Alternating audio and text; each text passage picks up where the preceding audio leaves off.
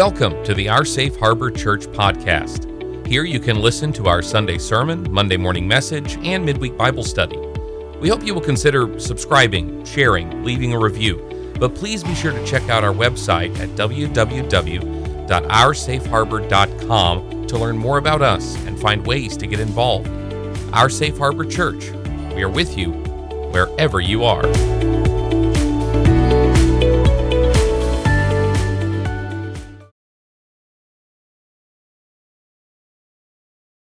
Monday morning, I want to do a, a, change in our in our format or style starting today, just for a while, and then we'll get back to your questions. But to me, this is crucially important, and I pray that you hang in there with me and that you do the homework, which I'm going to assign each of the next few weeks. Please do. You see, I think this is one of the roots, and there are many, but this is one of the roots of the disassociation with Scripture and God and religion that we have. And that is this we don't know how to read it. Now, here I'm not talking about how we decide who wrote what and which part is more human, which part is more God, or what, not that. We've done a lot of that through the sermons at our Safe Harbor and through quite a few of these Monday morning messages. Now, what I, what I mean is this Have you ever been shown a play of Shakespeare, perhaps? Can you remember the first time you saw the words? And somebody was assigned in class, perhaps, to read a certain section, perhaps a certain character's soliloquy. It was boring as all get out, wasn't it? It really was.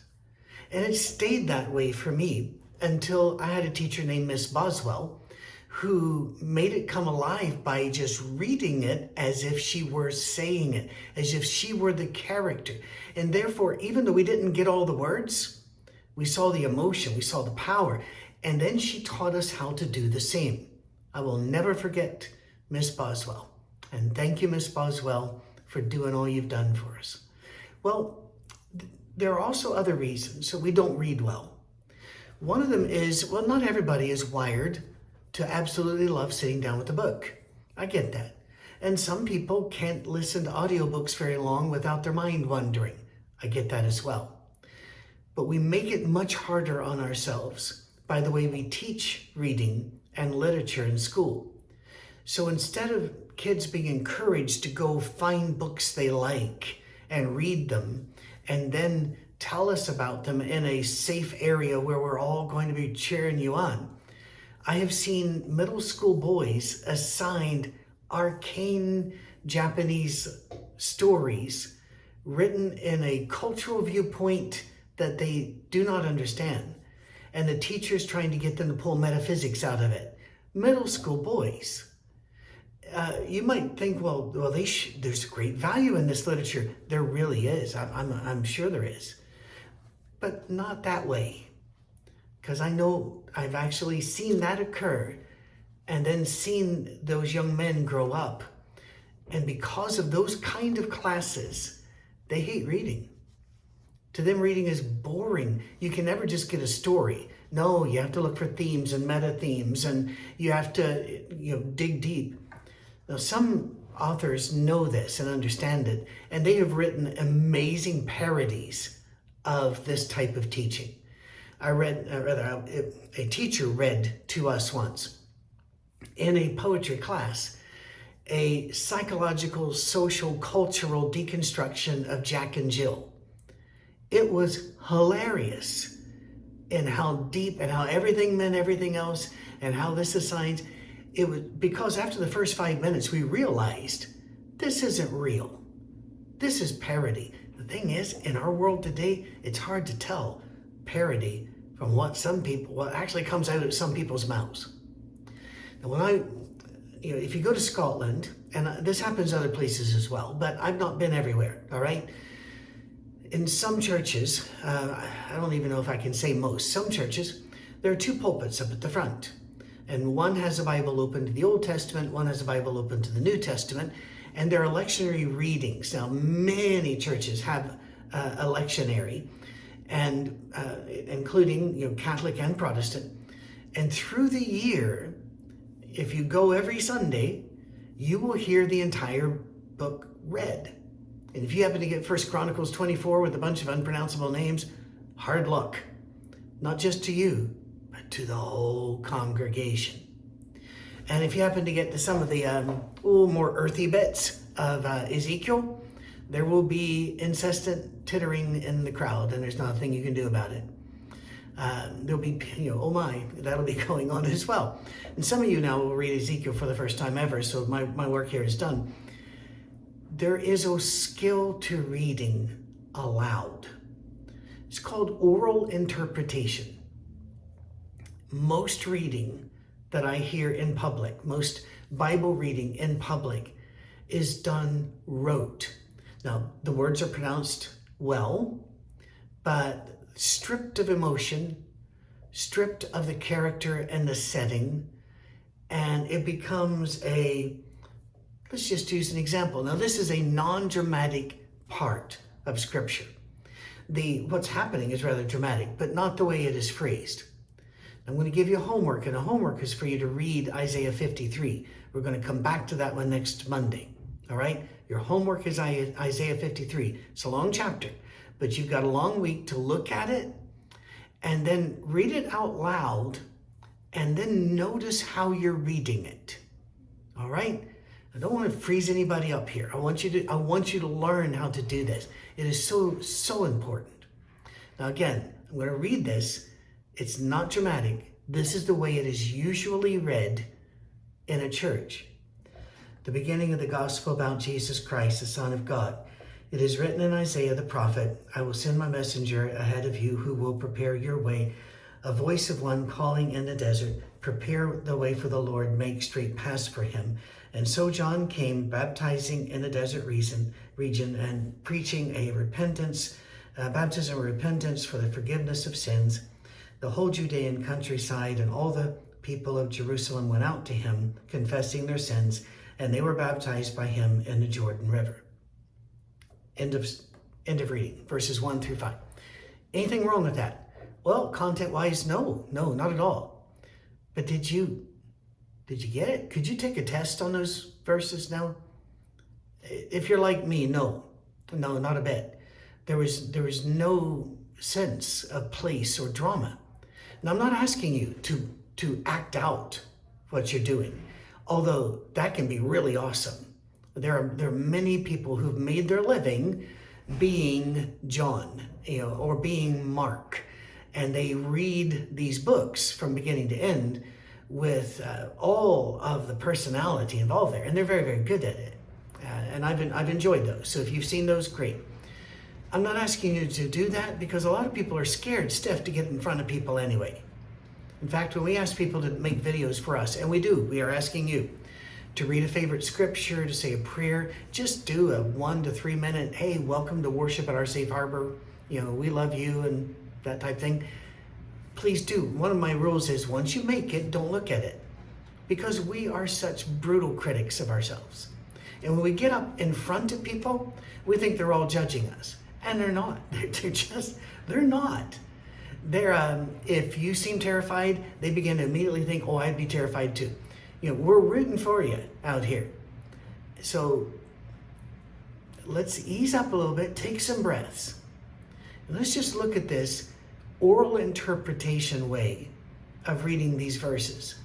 See if you can catch the difference. The beginning of the gospel about Jesus Christ, the Son of God. It is written in Isaiah the prophet, I will send my messenger ahead of you who will prepare your way. A voice as one calling in the desert, prepare the way of the Lord, make straight paths for him. And so John came, baptizing in a desert region and preaching a baptism of repentance for the forgiveness of sins, the whole Judean countryside all the people of Jerusalem went out to him, confessing their sins, and they were baptized by him in the Jordan River. See the difference? Bring the joy, bring the drama, or bring the pathos and the pain. You don't have to be an actor, you just have to be in it.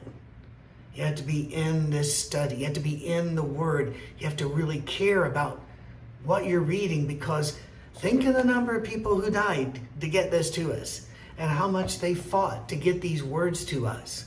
So let's treat them as the very precious diamonds that they are. I'll do the rest of the chapter now. See if see if this sounds interesting to you. John wore clothing made of camel's hair and a leather belt about his waist. He ate locust and wild honey. And this was his message. After me will come one more powerful than I, whose thongs or whose sandals I'm not worthy to stoop down and untie. I baptize you with water. He will baptize you with the Holy Spirit. And at that time, Jesus came from Nazareth in Galilee and, and was baptized by John in the Jordan. As Jesus was coming up out of the water, he saw heaven being torn open and the Spirit descending on him like a dove, and a voice came from heaven You are my Son, whom I love. With you I am well pleased. Does that sound a bit different? Now, if you're thinking, oh, I can never do that, you're absolutely right. You couldn't, unless you practice. Unless you practice, practice, practice. Normally, when we practice reading scripture, before we are asked to read scripture, what do we do? We do exactly what we did in school. We read it a few times to make sure we know how to pronounce the words and that we don't stumble and look like an idiot. That's it. Don't be that way with, with scripture. You can go ahead and stumble. You can go ahead and, and miss a word and have to come back to it or mispronounce it. You can do that. If you know it and you're excited about the story, or you can at least bring the excitement out of the story, or the pain, or the loneliness, whatever is in the story, do that. And all of a sudden, reading scripture, which is almost extinct in churches now, except for some. For example, uh, the Roman Catholic churches, the Eastern Orthodox churches, really big on long readings of scripture. And, and I've been in some of them, and some they have all the same problems we do. Some of the readings are flat, just rote, just you know. Others are are full of emotion. Most are somewhere in between. So this isn't a particular pro- tribe, religious tribe's issue. This is a human issue. Reading is difficult for us. Teachers have not always made it easier. In fact, sometimes they made it much harder. And again, it's not because they're mean people, it's because they loved this literature, so they think your seventh grader should love it. Well, I see how that can happen. And again, teachers, we love you. Uh, but we all, I mean, even preachers, even um, people, I don't consider myself a preacher, more just a teacher, but even I have to sometimes say, rein it in, Patrick. You're the only one in the room excited about this. Maybe this isn't for them. Let's get them something for them. So we all have to do that that gut check from time to time. But do you see how it can make it come alive if you read it again and again and again? And here's the secret. If you're reading something like this, I want to put you on the road from Jerusalem out to the Jordan River. And you're watching people.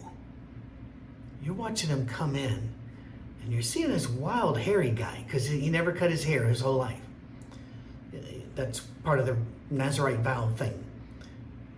Out here, I mean, he's wild. His teeth are probably in pretty rough condition, frankly.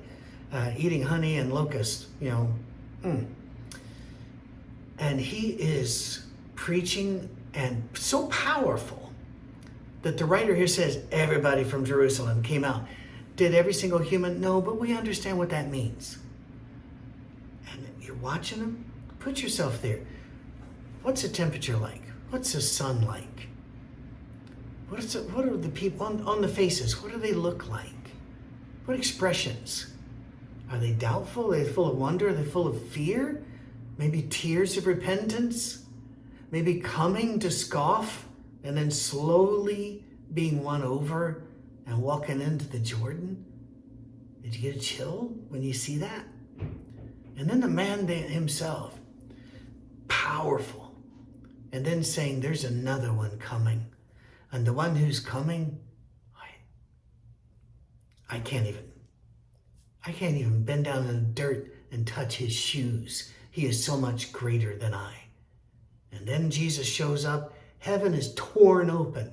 You don't, heaven is torn open. No, when you don't ever come home and say, interesting thing on the ride home, I looked up and heaven was torn open. Say it like you're there. Would you work on that?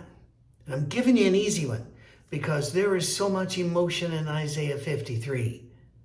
And we're going to look at it next time. You need to read the word, but knowing how makes all the difference. I had people during COVID when I would read scripture over them say to me, You should read audiobooks for us because we would listen to the whole thing. You know, I'd actually thought about that at some time, but I don't know how to get into it, so fair enough. Uh, and I'm not sure I have the, the right voice for everything, if you get my drift. But read it like you're reading it for the first time to a people who've never heard the story and you really want them to get it. All right, that's enough. 15 minutes has passed. You've got a whole week to do stuff. So I'll see you next week with Isaiah 53. I'm already excited. See you then. Cheers.